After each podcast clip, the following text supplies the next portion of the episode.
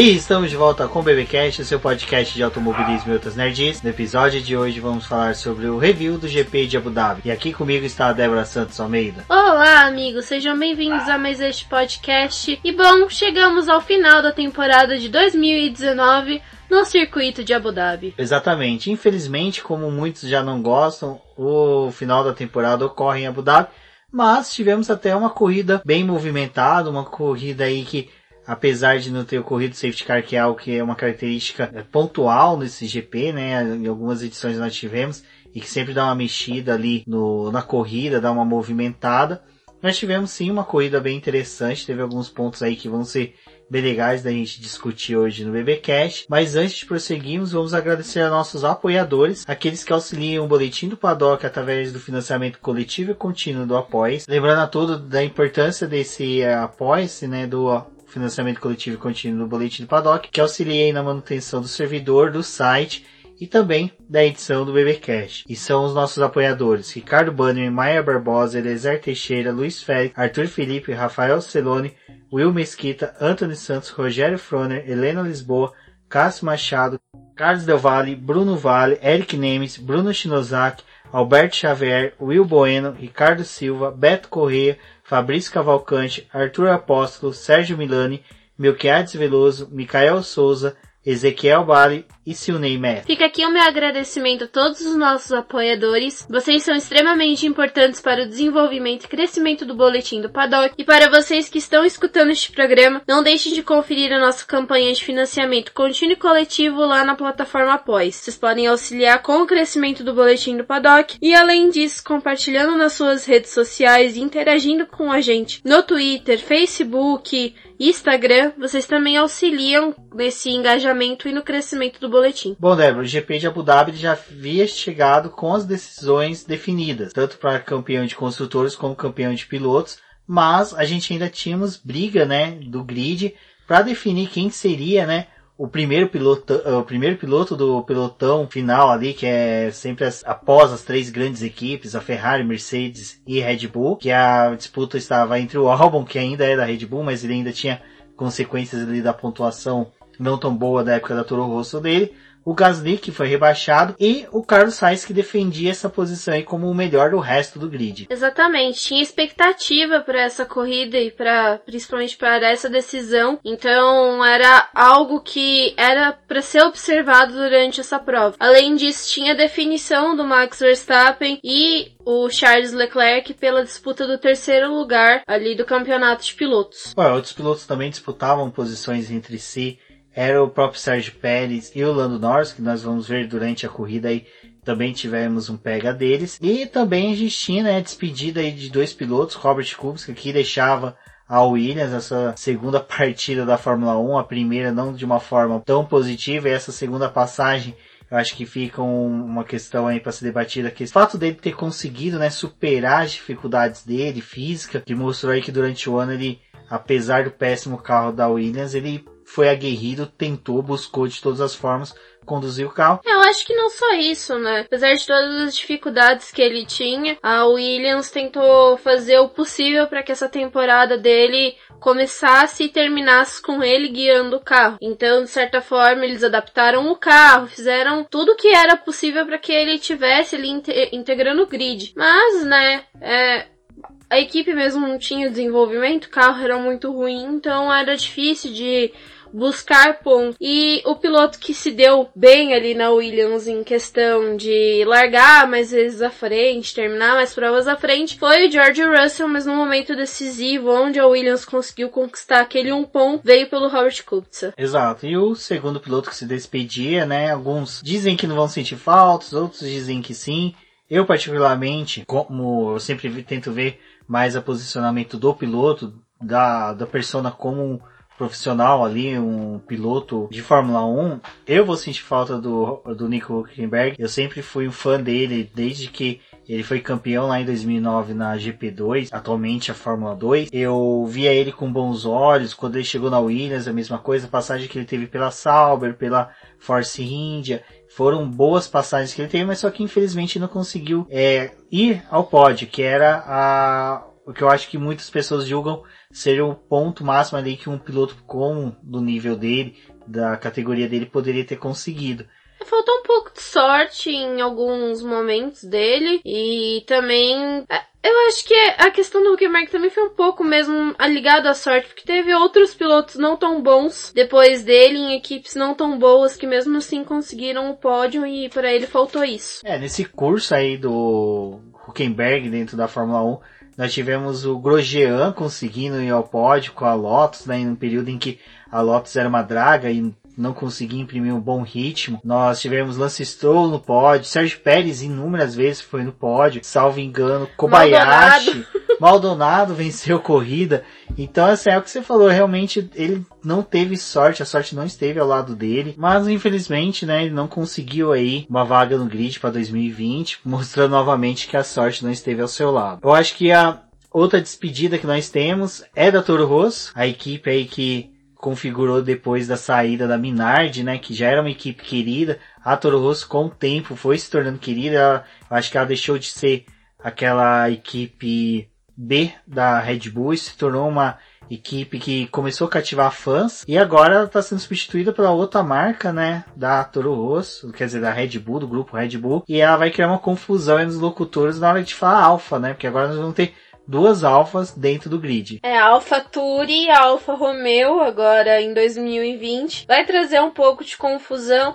É aquela mesma coisa na né? história da Racing Point Force India que tirou o sossego da gente por vários programas, porque até você alinhar é difícil. Eu lembro que quando a Sauber passou a ser Alfa Romeo, até lá no grupo do Boletim do Paddock, que aí até um conselho para vocês olharem lá a nossa, campanha, a nossa campanha de financiamento coletivo e contínuo, até para vocês conseguirem entrar lá no grupo do Boletim e conversar com a gente. Mas lá no final de 2018, no comecinho de 2019, eu até falei, nossa, é... além de você ter que trocar o Sauber por Alfa Romeo, é às vezes tem que lembrar que você vai ter que escrever Alfa Romeo, porque é muito normal você só escrever Alfa, né? E até o Casola falou, ah, mas não tem problema só falar Alfa. E agora tem problema só falar Alfa, porque vão ter duas equipes com o mesmo nome. É, provavelmente eles devem seguir com a mesma linha, né? Os locutores aí do e os comentaristas da Globo de manter a utilização, utilizar né, somente uma sigla, como era na STR e RBR. Eu vou continuar usando só sigla, porque a partir do momento que essas empresas não patrocinam a gente, eu não vou falar Toro Rosso e Red Bull, porque eles não patrocinam a gente, então daqui para frente será STR, RBR e vai, salvo engano, ATR, né? Que vai ser a sigla aí para AlphaTauri. Bom, agora vamos direto para Abu Dhabi falarmos dos treinos, né, Débora? Dos treinos livres que anteciparam aí o GP do, de Abu Dhabi, que finalizou a temporada 2019. Bom, lá no preview a gente tinha falado um pouquinho das características da pista de Abu Dhabi e ressaltamos que o asfalto de lá é extremamente liso e isso já causou um pouco de problema desde o primeiro treino livre, onde a curva 19 foi a curva onde o pessoal tava perdendo mais o carro, principalmente a traseira, e lá pelo final da sessão, só adiantando um pouquinho, Teve a batida de Sebastian Vettel, ele rodou e bateu lá no muro de contenção e por isso a sessão foi encerrada mais cedo pela bandeira vermelha. Mas, além disso, nesse primeiro treino livre, teve o fato do motor do Ricardo abrindo o bico, saindo uma labareda depois daquela fumaça horrível. Infelizmente, o Pierre Gasly estava bem atrás do carro e tomou aquela lavada de óleo na cara que montou a caviseira fechada. E ele teve que ir para os boxes para poder poder fazer a limpeza ali, né? Porque péssimo a condição que aconteceu aquilo. E logo depois a gente viu o Valtteri Bottas dando uma escapada na pista, porque também a pista foi lavada de óleo, né? É, e nesse primeiro treino livre a gente teve o Valtteri Bottas liderando, né? Mesmo com essa escapada, com 1 minuto 36 segundos, 157 centésimos. E o Valtteri Bottas aí que já estava nesse momento trabalhando no volante ali da Mercedes dele, convocando a Nicole para encontrar com Lewis Hamilton mais tarde aqui na segunda-feira. Bom, enfim, né? Esse encontro a gente não sabe, mas pode ser uma tática aí do Bottas, né? Nova vida, separado, usando todas as cartas aí para poder seu grande vencedor de 2020. A gente ainda não tá no momento em que falamos do que a gente imagina para 2020, ainda vai ter um programa a respeito disso. Mas tivemos o TL2 lá na tarde de Abu Dhabi e o segundo treino livre é o que vale mais ali para os testes, principalmente nessas corridas em que a prova mesmo ou acontece à noite ou no entardecer, como é em Abu Dhabi, o segundo treino livre é o mais próximo que eles têm do momento em que a classificação e a corrida vão ser realizadas, porque bate ali com o horário que essas sessões são feitas. Então, ali já as equipes focaram na simulação de corrida, testando os compostos para o final de semana e já estabelecendo as suas estratégias para que fosse visto o que ia acontecer ali na corrida. E já começou a aparecer os problemas pela questão da falta de temperatura para poder aquecer os pneus, então proporcionou mais vezes pilotos rodando, tendo problema ali. E o Leclerc acabou batendo no mesmo ponto que o Sebastian Vettel. Giovinazzi também acabou rodando nesse mesmo ponto lá da curva 19. E foi algo bem recorrente dessa sessão. Para isso, ainda tivemos a batida do Bottas com o Grosjean. Isso porque o finlandês já estava liderando a sessão e aí se envolveu nessa barbaridade com o piloto da Haas. É, uma discussão que ficou ferrenha durante a sexta-feira de quem foi a culpa, né? A todo mundo traçando quem ali provocou o acidente. Então, eu para mim foi assim um, um, erro, um equívoco dos dois. Acho que é por isso que não houve punição alguma a eles, porque simplesmente Grosjean foi otimista demais ao virar o carro e o Bottas ele foi muito precipitado, né, ao tentar ultrapassar o Grosjean. Então eu acho que realmente era ali... uma sessão, né, de treino, não tinha necessidade disso. É, não tinha necessidade da rasta mais ali, né? Simplesmente a equipe não tinha muito o que fazer, né? Então eu acho que a equipe quando já não tá nos melhores dias dela, tem que mesmo tomar umas cautelas que a gente vai ver que alguns pilotos não teve durante a corrida. Bom, e passando já para um sábado, né, para a realização do terceiro treino livre, foi aquela coisa, de novo, como não era no horário ideal da classificação nem mesmo da corrida, esse treino foi meio que perdido, os carros demoraram para poder ir para a pista, os poucos que foram foi aquela típica volta de verificação, não faziam muita coisa na pista, e o treino mesmo começou a pegar fogo só nos últimos 20 minutos, onde as voltas né, em simulação de classificação foram realizadas. E com isso, o Verstappen terminou na liderança com um 36.556, trazendo já um ar diferente ali, já que as duas primeiras sessões de treinos livres foram lideradas pelo Valtteri Bottas. Bom, e pouco depois, né, Débora, já foi realizado o treino classificatório, onde já que no Q1 a gente já começou a ver as carros da Alfa, né, tendo dificuldades ali por causa das questões do pneu. A Alfa Romeo depois do final de semana semana, quando a corrida acabou, o Raikkonen e o Giovinazzi deram uma entrevista e falaram a respeito do que aconteceu durante o final de semana e eles sentiram uma perda muito grande do GP do Brasil para Abu Dhabi. Isso foi com uma diferença de duas semanas. Eles chegaram a ver que o carro estava dois segundos mais lento e o que eles tinham detectado na pista. Tava bem sustentável a questão deles ali nas voltas, porque o pneu não tinha aquecimento, então, portanto, ele não conseguia a aderência e os pilotos estavam tendo dificuldade para poder guiar o carro. E é uma coisa que eles vão tentar traçar agora nesses dois dias de teste que restam a terça e a quarta-feira, é utilizar os pneus da Pirelli do próximo ano já para poder começar a traçar estratégias em questão de desenvolvimento do carro e entender como esses pneus vão se comportar e já conseguir alinhar isso para o projeto do carro do próximo ano para poder melhorar o que precisa ser feito e já tentar arrumar uma forma de conseguir fazer com que esse carro gere mais temperatura nos pneus, tenha uh, uma degradação menor e consiga aproveitar muito mais o circuito. E acho que essa foi a maior perda para eles, somente que é um time que estava já conseguindo há um tempo, pelo menos ir para o Q2, dessa vez tomou uma lavada, né? E acabou ficando. É, quase quem também fica com eles no Q1 foi o Sebastian Vettel que rodou. Por sorte, ele não acabou não batendo, né? Mas já se foi em jogo de pneu ali que ele poderia ter necessitado pro final de semana. É, pode ter sido aquele pneu que faltou lá na corrida, né? Principalmente que ele não tinha o macio pro final é, ele da corrida, um né? macio, né, no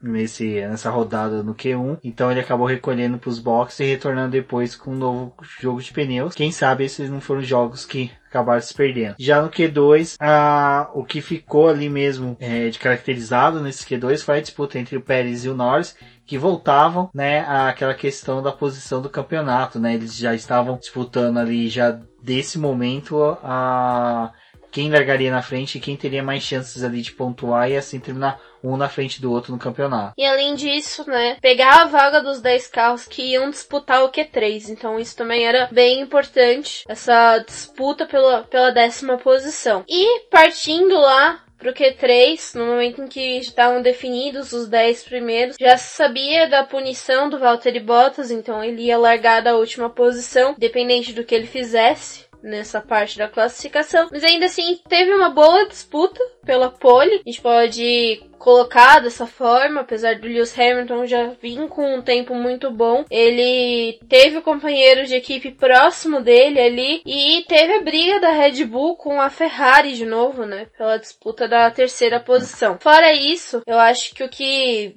vale falar um pouquinho é que as equipes demoram muito tempo para poder liberar os pilotos para a pista. Então, acaba gerando trânsito, às vezes o melhor resultado não vem. E ali eles já liberaram, né, nessa segunda saída os carros próximos, teoricamente. O Vettel tava tentando dar uma distância de quem vinha à frente dele, acho que de cerca de 4 segundos. E o Leclerc veio atrás também tentou dar um pouco de distância para poder abrir a melhor volta. E aí teve a questão de que o Leclerc foi atrapalhado porque quando ele cruzou a linha de chegada, o cronômetro tinha acabado de zerar, então ele não pôde abrir a volta. Como, né, mais uma coisa para poder colocar ali na lista de final de ano da, da Ferrari, o que pedir para o Papai Noel, né, um pouco de paciência e companheiros de equipe que se entendam e menos torta de climão. E foi o que serviu para mais um mimimi do final de semana, né? É, essa torta de climão aí da Ferrari vai ter muita uva passa no meio dela, mas o esse e, lance né, do. Maçã, maçã na maionese.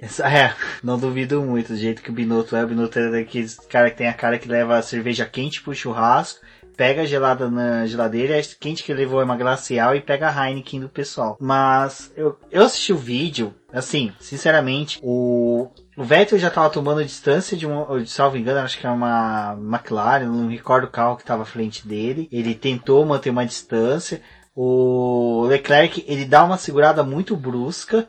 Então, assim, é aquela coisa, os dois têm um pouco de erro também na, nessa questão. A Ferrari tem em liberar uma coisa que se perdeu de característica do Q3, que era legal que tinha nos últimos anos, era a disputa das voltas a voltas dos pilotos buscando fazer o melhor tempo da classificação. Hoje a gente não tem o melhor tempo da classificação. A gente tem o melhor tempo daquela última volta. Bom, é. antes não, antes era disputa realmente para ver quem fazia o melhor tempo, quem conseguia ser o mais rápido, era uma coisa muito mais aguerrida dos pilotos. Eu acho que até podia ser uma disputa muito melhor, porque já que o pneu que eles largam é o da, do Q2, e por que ficar escondendo o carro ali no Q3, né? É, não, e é algo que vai acabar agora também no próximo ano, né? Porque os pneus do que é utilizado no Q2 não são os que vão ser, o piloto vão largar, então eles não vão ter mais essa questão. Então, possivelmente a gente pode ver algumas mudanças até nessas atitudes, mas é chato, quem não se lembra da década de 90, que os pilotos ficavam aguardando ali até últimos segundos para dar aquela volta voadora, mas era porque era aquela volta mesmo, porque era volta lançada, era uma volta por vez, cada piloto tinha direito a uma volta. Então, essas características da pole eu acho que se perderam esse ano. Eu acho que a volta lançada é algo bem legal, que a Stock Car tem com os seis melhores. Fica aquele clima de tensão porque você só tem a chance de defender a volta mais rápida e tentar ela uma única vez. Você não tem como ficar se matando ali na pista para poder conseguir ela. Então você tem que encaixar a volta perfeita, né? Não que dessa forma você também não tenha que buscar a melhor volta, mas ainda assim abre brecha, porque às vezes a primeira volta tão boa que eles não conseguem melhorar nessa segunda saída e às vezes nem tentam, né, melhorar. Não, e, é, e principalmente em, em, Abu Dhabi, em que a disputa da segunda colocação estava em quem conquistasse a terceira posição, porque a partir do momento que o Valtteri Bottas marcou a segunda melhor volta, ele ia ser punido. Então a gente ainda tinha essa questão ali da terceira colocação, que seria na realidade o segundo lugar que ele largar, né, ao lado do Lewis Hamilton. Então, com essa patifaria toda criada ali de segurar, liberar em determinado momento, fez com que o Leclerc perdesse, perdesse a chance, né, de largar em segundo lugar e quem sabe ele ter já conseguido a liderança na largada. Bom, Débora, em Abu Dhabi já começamos com aquele espetáculo, né, que foi o show com os aviões, os esquadrilhas da fumaça formando, esquadrilha da fumaça, eu nem sei se é esse termo, o nome que é essa que eles recebem lá na, em Abu Dhabi. É a esquadrilha dos sheiks ricos do petróleo. Exato. Acho que ali eles ficam soltando algum tipo de farelo de ouro, farelo de dólar, verde é farelo de dólar. Enfim, e aí teve tudo aquilo ali. Assim, tá um clima realmente de fim de festa, fim de feira, mas de qualquer forma, como a gente falou, havia disputa de colocação no campeonato. Lewis Hamilton é um piloto que ele sempre fala que ele gosta de terminar o campeonato ganhando, somente quando ele ganha o título, porque dá aquela sensação de que ele cumpriu com o dever dele. Eu acho que isso fica muito mais nítido depois do que ele perdeu o título lá em 2016, que ele começou, terminou 2015 perdendo corridas. Então a gente tinha todo esse cenário aí que estava envolto a disputa entre é que você lembra da vitória, da última vitória já no começo do ano, né? Quem foi a pessoa que venceu ali no final? Acho que apesar de ter uma, uma grande distância ali, final da temporada até o começo da outra, ainda assim é um marco importante, porque algo que a gente até falou lá nos carteiros, né? Você tem um mês para poder degustar a sua vitória, porque só no próximo mês vai ter uma nova disputa e alguém pode ter a chance de vencer. E essa chance de vencer aí foi o que o Charles Leclerc e o, o Walter Bottas, não, o Walter Bottas estava lá no fundão, no fim do grid, que o Charles Leclerc e o Max Verstappen tentaram, né? E uma outra pessoa que tentava algo diferente era o Sebastian Vettel, que largava de pneus macios, enquanto que estavam todos os demais com média ali na ponta. Então já, a gente já tinha aquela sensação de que ou o Sebastian Vettel ia papar todos ele, ou ia ficar aquela coisa dele chega, mas não passa, chega, mas não passa, e foi o que ocorreu. Mas no começo, né, Débora, a primeira a volta, a primeira volta foi tranquila, apesar do Gasly ter sofrido uma pancadinha ali, que já ajudava um pouco o Carlos Sainz e o álbum, mas... É, a... pancadinha daquelas, né? Ele virou um sanduíche, mais ou menos, dos dois carros da Racing Point com um risco muito maior de algo acontecer. Bom, eu vou falar, apesar de eu falar pancadinha, uma asa daquela ali no mínimo uns 250 mil reais. Mas ali, né, Débora, a gente teve essa característica aí da corrida no começo dela ter sido um pouco mais calma, em decorrência do fato do DRS ter caído. O firewall lá, o, enfim, o aplicativo não teve atualização lá, deu tela azul no computador que gerencia o DRS e nos primeiros momentos da corrida a gente não teve ativação do DRS. É, o Nico Rosberg apareceu e falou: The DRS is over. ficou sem DRS para poder ter esse começo de prova. Na verdade, ele só é ativo lá na terceira volta, mas, né, não consegue ativar. E aí tiveram que arrumar. Mas eu acho que foi interessante porque a gente viu que mesmo sem a ajuda dessa, desse sistema, ainda assim foi possível ter ultrapassagem ali no começo da prova. Teve boas disputas e o pessoal tendo que ultrapassar no braço mesmo. Exato. Mostrou ali pro Fernando Alonso que é possível ultrapassar em Abu Dhabi. E, mas a, a corrida foi seguindo, né, Débora, bem assim, com disputas, principalmente entre o Max Verstappen e o Leclerc, que já começavam a degladiar posições.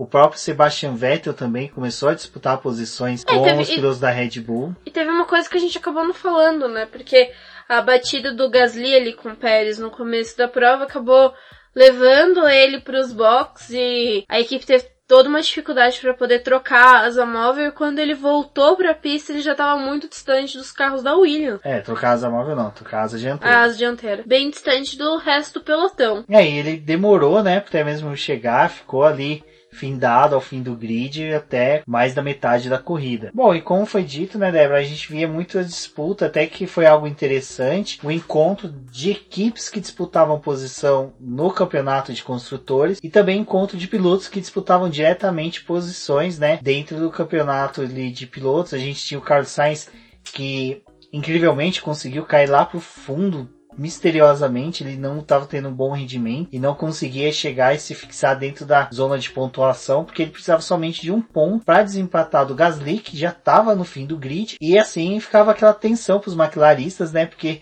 Carlos Sainz ele parecia que não ia conseguir chegar nos pontos. Enquanto que o Lando Norris estava pleno, tranquilo lá na zona de pontuação, conseguindo levar sua McLaren normalmente. É, falando em disputa também teve a do álbum com o Sebastian Vettel lá na penúltima volta. O álbum tinha ultrapassado o Vettel, então ele estava ali na frente. Depois o Vettel começou a fazer essa corrida de ir atrás do álbum para poder retomar a posição dele e acabar na frente do tailandês. Apesar dessas disputas terem sido bem constantes na pista, a gente teve um outro fator que auxiliou aí na, vamos colocar assim, na movimentação de pista, na realização aí de uma corrida até mesmo bacana, uma corrida que teve uma movimentação interessante foi os pitstops, começando pelo pitstop desastroso que foi da Ferrari. É, a Ferrari tentando ser Mercedes, mas tá bem distante, principalmente questão de estrutura, não tem como comparar. Mas eles foram tentar fazer a manobra de um pit stop duplo, o que já parecia bem estranho, até porque os dois pilotos estavam com pneus completamente diferentes. O Leclerc não tinha necessidade de fazer a parada ali junto com o Vettel, porque o pneu dele era de uma goma mais dura, então ele poderia permanecer mais tempo na pista. Mas eles tentaram inovar ali e, né, a pistola não funcionou para poder tirar os pneus do Vettel. A do Leclerc foi ok.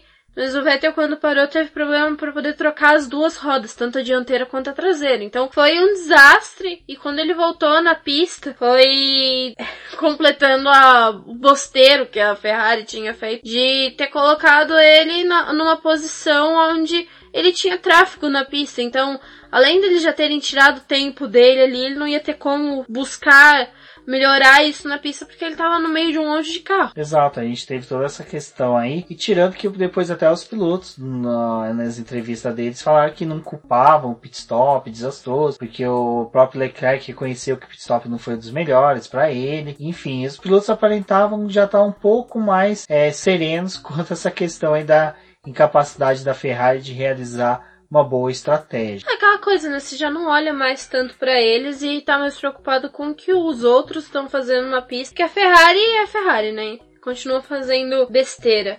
Eu acho que além dessa, desses problemas aí, na verdade a gente podia ressaltar um pouco o que foi ali no momento em que o DRS foi ativo na pista lá na volta 18, que o Bottas estava disputando ali com o Vettel, e aí quando teve o acionamento do DRS, as coisas começaram a andar melhor. Exato, começou a andar melhor, mas a gente teve umas consequências ali meio desastrosas, como foi a tentativa de ultrapassado do Giovinazzi sobre o Robert Kubica, mostrando que o Kubica, apesar da aposentadoria dele, estava com um pouco ali, como poderia dizer, não entregando fácil a posição, mesmo sabendo que era o mais lento da pista. É, já tinha aquela coisa, né? A Alfa Romeo tava com problema dos pneus, então ela tava tentando se manter na pista, já sabiam que não iam ter uma boa corrida. E o Giovinazzi tinha acabado de fazer a, a parada dele nos boxes e Giovinazzi com essa parada que ele tinha feito, ele foi ali mais pro final do grid. O Norris tinha parado junto com ele, também perdeu algumas posições, mas o problema foi o fato dele ter voltado ali perto dos carros da Williams e o Kubica não deu espaço algum ali, os dois acabaram disputando, danificou o assoalho lá da Alfa Romeo, então foi outro desastre ali. E nesse momento acho que foi onde a gente teve a real chance de um safety car entrar na pista, porque ali poderia ter dado muito mais problema.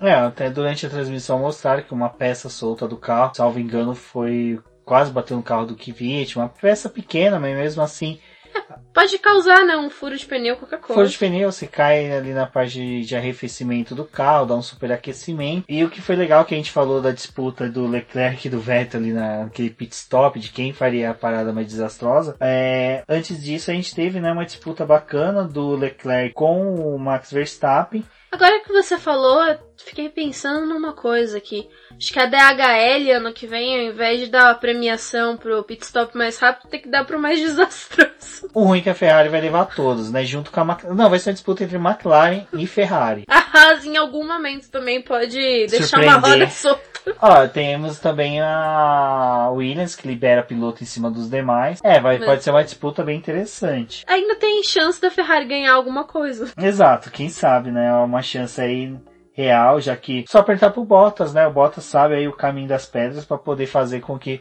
um piloto não conquiste o título, já que ele ressuscitou, trouxe das catatumbas da música pop a Nicole de volta para a vida do Lewis Hamilton. Quem sabe aí eles não consigam. Traga o seu amor de verdade em sete dias. Exatamente. Acho que o Bottas baixou o Tinder depois que terminou com a Emily, viu que a Nicole estava lá disponível e falou, hum, vou mandar pegar o WhatsApp aqui do Lewis Hamilton enquanto que ele tá passando roupa, vou mandar um oi sumida pra ela. Quem vai, sabe, vai que, né? vai que cola. Enfim, né? Momento fofoca. Aqui que a temporada acabou, apesar que nós vamos fazer um BBcast especial sobre a temporada, relembrando pontos, uma retrospectiva 2019 do, do GP, da Fórmula 1, né? Então vai ser legal porque a gente vai poder fazer um pouquinho mais solto, um pouquinho mais tranquilo. Bom, Débora, a corrida foi se caminhando para o final e ali teve, tivemos a disputa acirrada entre o Charles Leclerc e o Verstappen, onde que os dois disputaram roda com roda, teve disputa, foi uma disputa bonita, mostrou Leclerc numa posição muito mais aguerrida do que ele foi lá na Áustria. É isso, ainda foi lá na volta 32, né? O Verstappen perdeu a segunda posição para o Leclerc no comecinho da prova e essa posição foi sustentando por bastante tempo. O Hamilton fez né, a corrida espetacular, além da, da pole e da volta mais rápida, conseguiu a vitória. Mas nesse momento da prova ele já tinha conseguido uma boa distância para o segundo colocado e estava ali tacando pau no carrinho dele. Mas depois teve o esse lance do Verstappen conseguir se aproximar e tentar a ultrapassagem no Leclerc é aquela coisa, né? Você já fica torcendo para alguma coisa ali dar errado, mas acho que o Verstappen ele conseguiu ser aquele piloto que às vezes faltava na, em algumas disputas dele, principalmente do ano passado. Foi saber o momento certo, esperar e conseguir fazer a ultrapassagem da melhor forma e para poder sustentar ela. E ainda assim, quando o Leclerc tentou dar o troco, não conseguiu e o Verstappen ficou, né? Foi o decisivo para ele ficar com a posição dele, tomar ela, na verdade. É, e o que foi legal é que depois disso Verstappen ficou por vários momentos reclamando do carro. Eu acho que é uma outra tática inserida na Fórmula 1 que é você reclama do carro, mas começa a fazer voltas mais rápidas do que a anterior. Eu acho que deve ter algum dispositivo ali no motores híbridos que quando a pessoa é reclamona, ela consegue fazer com que o carro ande mais rápido, visto que o Lewis Hamilton quando reclama, o carro dele rende mais, Verstappen quando reclama, o carro rende mais. Eu acho que isso só não funcionava por Alonso, né? Que era o único que quanto mais reclamava, mais o carro andava para trás. E depende da reclamação, o motor fica um pouco acuado. Fica com medo, né? um pouco de medo. Bom, e quem não teve medo numa questão de disputa foi o Carlos Sainz, que buscou realmente ali chegar na décima posição. Ele teve uma hora que chegou, eu comemorei no Twitter e falou, pô, Carlos Sainz um ponto. Aí, de repente, ele vai pros boxes, eu, ih, ferrou. Faltava menos de 10 voltas, ele precisava fazer três ultrapassagens e foi O pessoal da conseguindo. frente não tava rendendo, né? Então já tinha aquela coisa que provavelmente não ia render tão bem. A temperatura da pista já tinha caído por conta de já ter adentrado pra noite. Então tinha toda aquela tensão pra ver se ele ia realmente conseguir esse um ponto que faltava pra ele poder se desvencilhar daquele pessoal e ficar com a sexta posição, né? Exato. E aí a gente ainda teve, né, disputa com o Lando Norris e o Sérgio Pérez. E infelizmente, o piloto da McLaren acabou perdendo a posição pro mexicano, o que fez com que ele perdesse aí a oitava posição do campeonato de pilotos. Mas o Pérez ele tava fazendo uma boa corrida, ele já tinha conseguido boas ultrapassagens, estava galgando o espaço dele ali e acho que ele aproveitou essa crescente que ele estava tendo na corrida para poder conseguir mais uma ultrapassagem no final e superar o Lando Norris. É, e aí chegamos na parte em que mostrou também que o, a, a Ferrari em si ela tá tendo um pouco de medo do que são os pilotos dela. O Charles Leclerc, em conversa de rádio dele, ficou aparentado que ele faria mais um pit stop e seria feito um momento em que ele retornaria atrás do Sebastian Vettel, mas como ele estaria com o posto mais novo, ele faria ultrapassagem do Sebastian Vettel. Percebi que a Ferrari segurou o Leclerc um pouquinho mais na pista, o suficiente para o Sebastian Vettel se distanciar dele e ele fizesse o pit stop do Leclerc e voltasse à frente do Vettel para que não tivesse uma disputa entre os dois pilotos da Ferrari, para É, não eles ter um deixaram ter 20 revival. segundos para conseguir fazer uma parada e o, o Vettel não, não chegar, não ter o que fazer. E eles acabaram deixando esse gap. Acho que foi até um pouco ousado e bobo ali da, da forma como eles fizeram isso, porque o Leclerc, o, o Leclerc já tinha instalado o pneu duro, né? Então já tá. O pessoal, como não não ia fazer mais uma parada, era só questão de terminar a prova mesmo. E a Ferrari tentou colocar um composto mais macio ali para poder dar um, pouco mais de velocidade para ele, mas eles não tinham mais o que fazer, né? Não, e eles correram o risco de acontecer um efeito cascata, que era Leclerc parar, Verstappen parar, Lewis Hamilton parar e os três começaram a disputar a volta mais rápida. Mas o que ficou mais incrível, o a como brilha, né, a estrela, como diz Bruno Fonseca, a estrela do Lewis Hamilton. piloto com pneu desgastado, conseguiu a volta mais rápida e o Charles Leclerc com pneu composto mais melhor, né, mais novo, não conseguiu, né, nem sequer reduzir a distância que ele tinha para o Verstappen, não conseguiu imprimir um ritmo bom, até mesmo quando termina a corrida que eles vão dar o zerinho, o Hamilton e o, Le e o Verstappen já terminaram de dar os zerinhos e o Leclerc tá chegando. Então, assim, ficou. Acho que só provou aquilo que a Ferrari já tinha passado por todo o, o ano. Que era o problema com o desgaste dos pneus, depois com o aquecimento desses compostos. Então, já que tinha tudo isso, é, só foi mais uma consequência de uma, da última prova. É, exato. São dois fatores que prejudicaram muito a Ferrari esse ano. Desgaste e aquecimento. Desgaste entre os e pilotos e aquecimento da cabeça, da cuca deles de tentar resolver os problemas internos deles. Uma análise que foi dita até pelo próprio Burt pelo Giafone durante a transmissão, que foi interessante, e dá pra gente parar e pensar sobre, é o porquê que os pilotos da Ferrari eles foram os que mais se colidiram, tiveram intercorrência entre eles nas corridas, é porque simplesmente a Ferrari errava a estratégia, aí expunha os pilotos a ter que buscar em pista o resultado, e isso fazia com que os dois se encontravam bastante. Me recordava muito o não sendo da mesma equipe, mas em decorrência da qualidade dos carros da época, o Lewis Hamilton e o Felipe Massa, que em temporadas que os dois se encontravam a todo momento disputando a sexta posição, que simplesmente era a posição que os pilotos tinham para disputar em decorrência da qualidade dos carros dele. Então é a mesma coisa com a Ferrari. Então acho que não teve muita coisa. Acho que é por isso que ainda o clima consegue ser ainda um pouco tranquilo na Ferrari, não é tão exposto, tão ridicularizada, como a gente viu em outras equipes e outras temporadas, porque de certa forma eles sabem que não tá tudo bem na casa. É diferente do que era a Red Bull com o Mark Webber e o Sebastian Vettel, que vocês tinham uma casa redonda do que foi o Rosberg, né, e Lewis Hamilton, porque a, a Mercedes estava redondinha, estava arrumadinha, não havia nenhum problema nela. E aí, fomos encaminhando para o final da corrida, com Lewis Hamilton liderando a prova, seguido de Max Verstappen e Charles Leclerc. Valtteri Bottas conseguiu, né, subir até a quarta posição ele que até mesmo falou que se não fosse o DRS no começo da corrida, ele teria sim brigado pela terceira posição. Não duvido. Essa prova de recuperação do Valtteri Bottas ficou um pouco apagada assim, em decorrência das disputas que tivemos em pista. Mas só que foi uma bela prova de recuperação para ele. Um piloto que teve aí toda a dificuldade da falta do DRS. A gente sabe que a categoria hoje é muito dependente da. Eu acho que pro Bottas fez mais diferença ele não ter o auxílio, porque ele tinha mais carros pela frente para poder realizar a ultrapassagem de certa forma. Ele com carro rápido, chegando no, nesse pessoal, ele ia ter uma vantagem de realizar a ultrapassagem muito mais rápido do que perdendo tempo ali para poder encontrar a melhor posição na na pista. E a gente sabe que vários desses pilotos aí para trás é, tem o problema de você ter que negociar a posição para você de fato conseguir ultrapassar. Bom, e aí finalizando, né, o GP de Abu Dhabi com a vitória do Lewis Hamilton. Eu acho que o que ficou interessante aí foi a, o aguerrido dos pilotos da McLaren disputando posições.